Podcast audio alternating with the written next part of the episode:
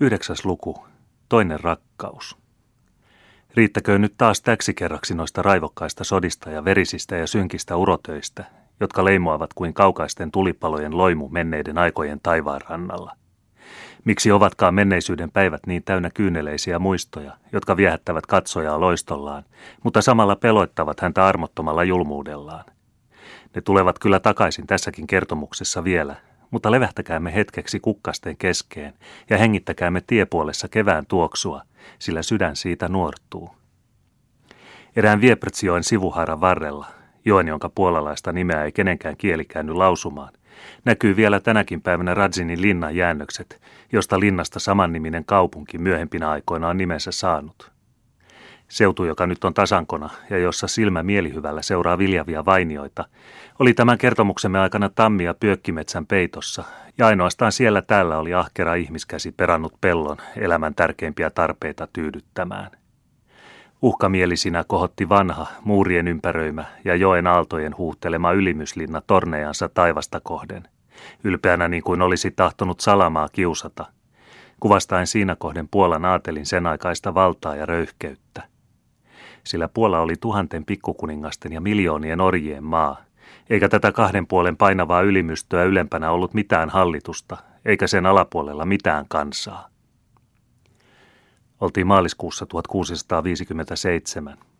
Tänä keväänä oli voipunut Puola päässyt vapaaksi vihollisista, mutta linnaa vartioitiin kuitenkin niin kuin sodankin aikana. Vartioita oli asetettu valleille sekä teiden ja polkujen suihin. Niin usein kuin joku matkamies läheni, käännytettiin hänet takaisin. Ei ainoatakaan muukalaista päästetty sisään. Portit suljettiin, nostosillat vedettiin ylös. Mikä oli syynä näihin näin erikoisiin varokeinoihin?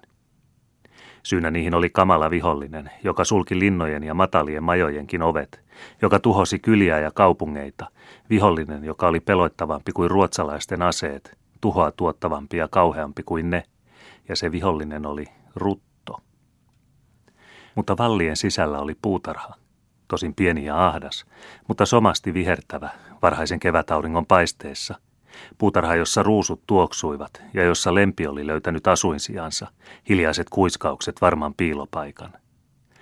Tässä puutarhassa, seiniläiden ja akaasiain siimeksessä, istui kaksi nuorta hiljaa puheellen illan viileässä ilmassa. Toinen oli ruhtinatar Doiska, 20 vuoden vanha, toinen kreivi Bernhard Bertelsköld, 18-vuotias. Ruhtinatar oli kaunis kuin mustaa taustaa vasten kuvastuva tuleliekki, kaunis kuin kipinä, joka pilkko pimeän yön helmassa lentää. Kaunis oli nuorukainenkin, mutta kaunis niin kuin kajastus tummansinisellä tähtitaivaalla.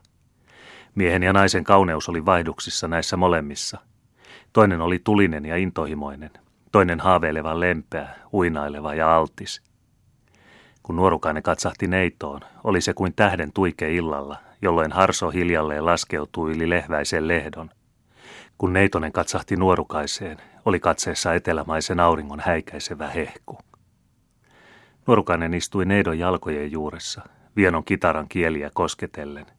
Neito istui ruohopenkillä ja poimieli oikealla kädellään lehtiä riippuvasta oksasta – samalla kuin vasen käsi, ikään kuin tietämättään, hellästi lepäsi nuorukaisen mustilla kiharoilla.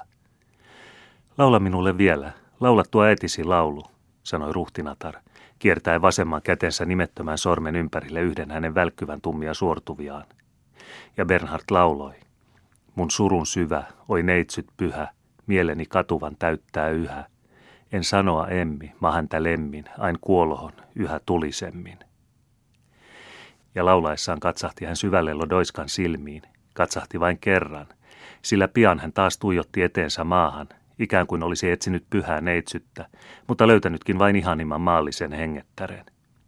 Ruhtinatar huomasi sen kyllä, ja hymyili niin kuin hymyilee kokenut nainen rakastettunsa ujoutta. Varo itseäsi Bernhard, sanoi hän. Sinä laulat pyhästä neitsyöstä niin lämpimästi kuin ainoastaan tosikatolilainen laulaa voi. Jos kansalaisesi sen kuulisivat, niin he polttaisivat sinut leimuavalla roviolla. Bernhard vaikeni. Ja entä jos nyt olisinkin katolilainen, virkkoi hän yhtäkkiä, ja kitara putosi maahan hänen kädestään.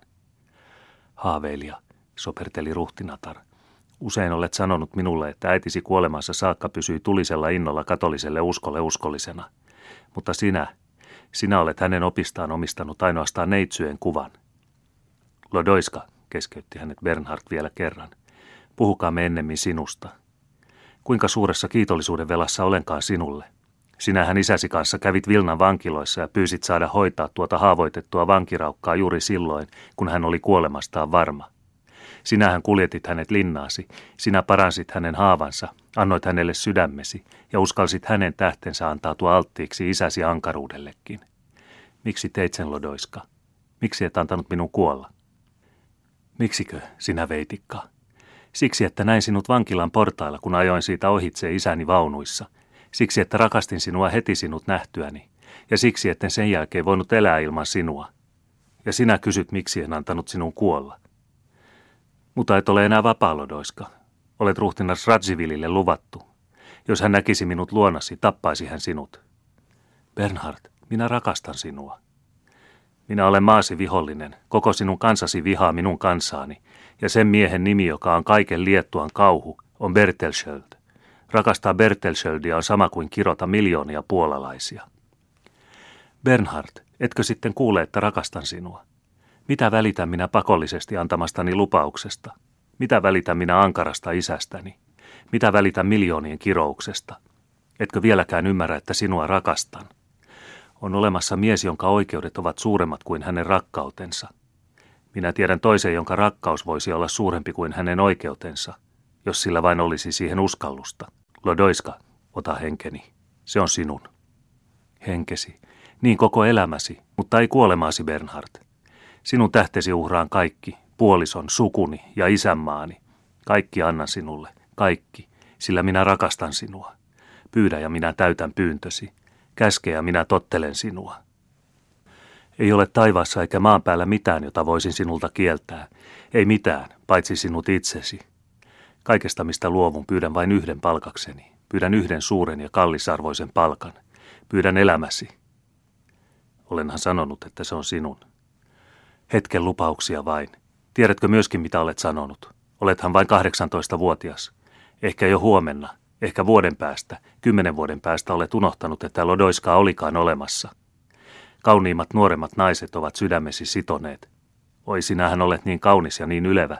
Miksi eivät sadat naiset kilpailisi saadakseen sinut lempensä pauloihin? Mutta minä sanon sinulle, Bernhard, että minä en tahdo jakaa kenenkään kanssa. Minä vaadin sinut kokonaan, yksinomaan itselleni.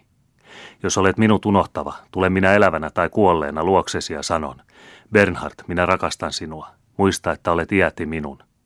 Ei mikään yö ole kylliksi musta, ei mikään paikka kylliksi kaukainen peittääkseen sinua minulta. Sinä pakenet merien poikki ja minä seuraan sinua.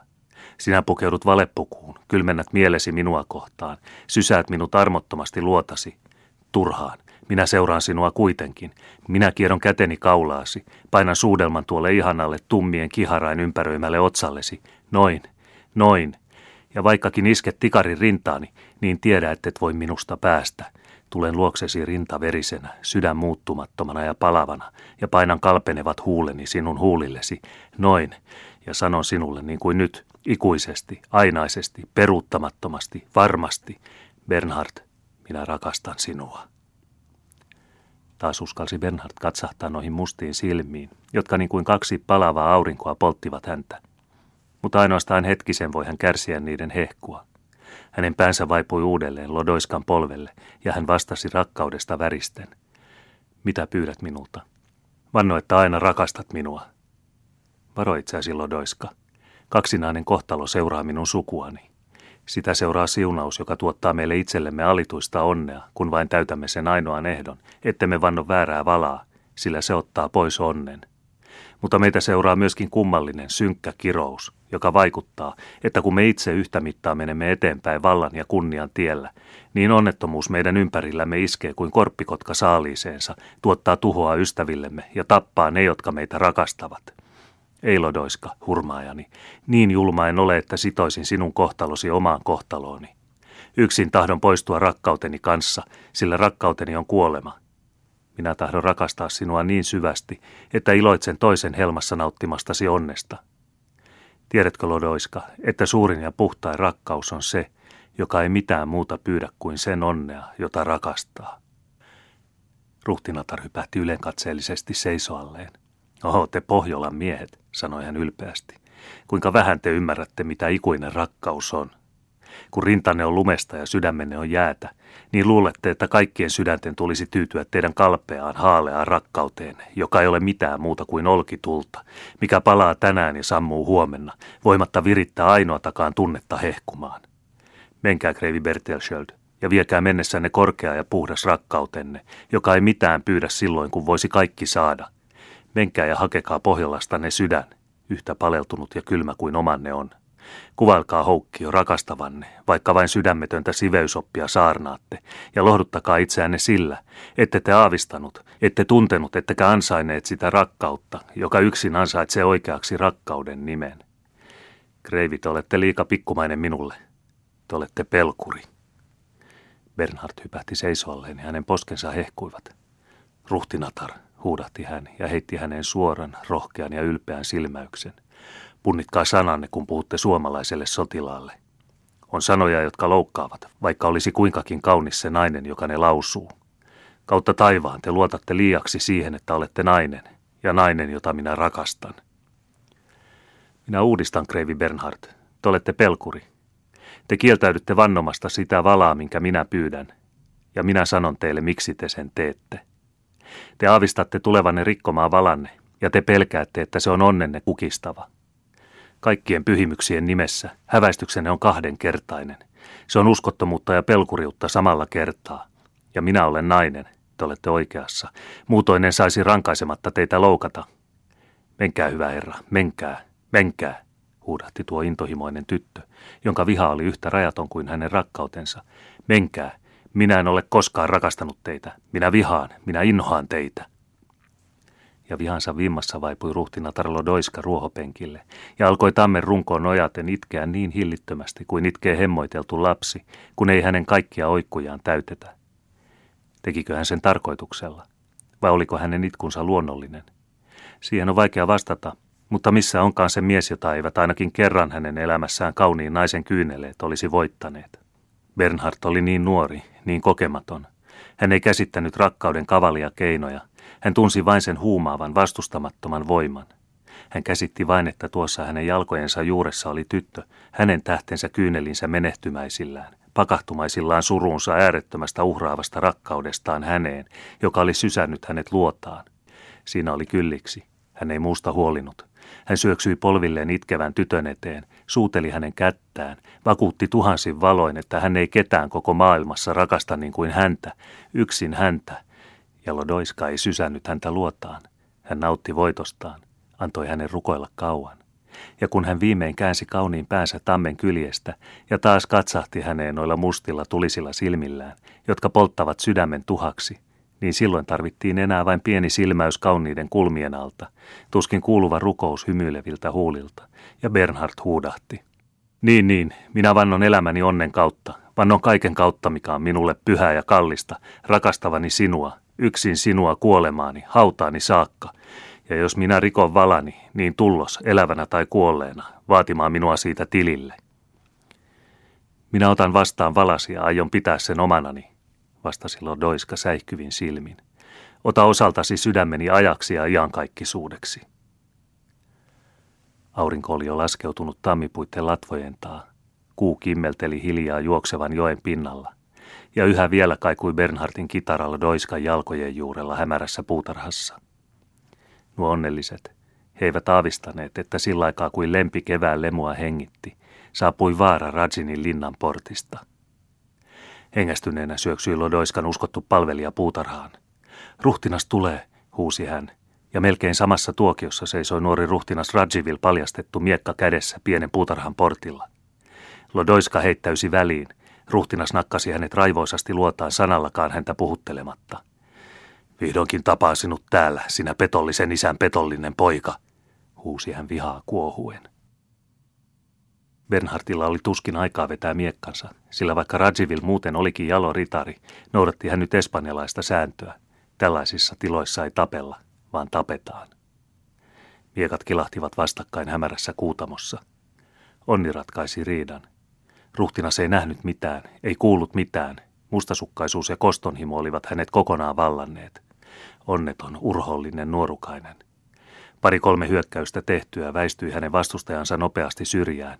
Ratsivil syöksi miekkansa tammen runkoon ja samassa silmänräpäyksessä lävisti Kreivi Bernhardin miekan kärki hänen rintansa. Ratsivil kaatui vereensä ja Bernhard kiiruhti Lodoiskan luo. Pakene, pakene pian, huusi tämä. Tässä on takaportin avain. Pian, isäni muuten tappaa meidät molemmat. Kuinka voisin jättää sinut hänen kostolleen alttiiksi? Ei ikinä, vastasi Bernhard vielä hämmennyksissään äskeisestä taistelusta, sillä 18-vuotiaana ei kylmäverisesti oteta ihmistä hengiltä. Tahdotko sitten tuhota meidät molemmat, kuiskasi ruhtinatar. Pakene. Kun isäni tulee, sanon minä hänelle, että tahdoit pakottaa minua päästämään sinut vapaaksi ja että ruhtinas on kaatunut minua puolustaessaan. Hyvästi, me tapaamme vielä toisemme. Muista valasi. Ja Lodoiskan viimeinen polttava suudelma huulillaan riensi Bernhard sykkivin sydämin vapauteen ja uusiin vaaroihin.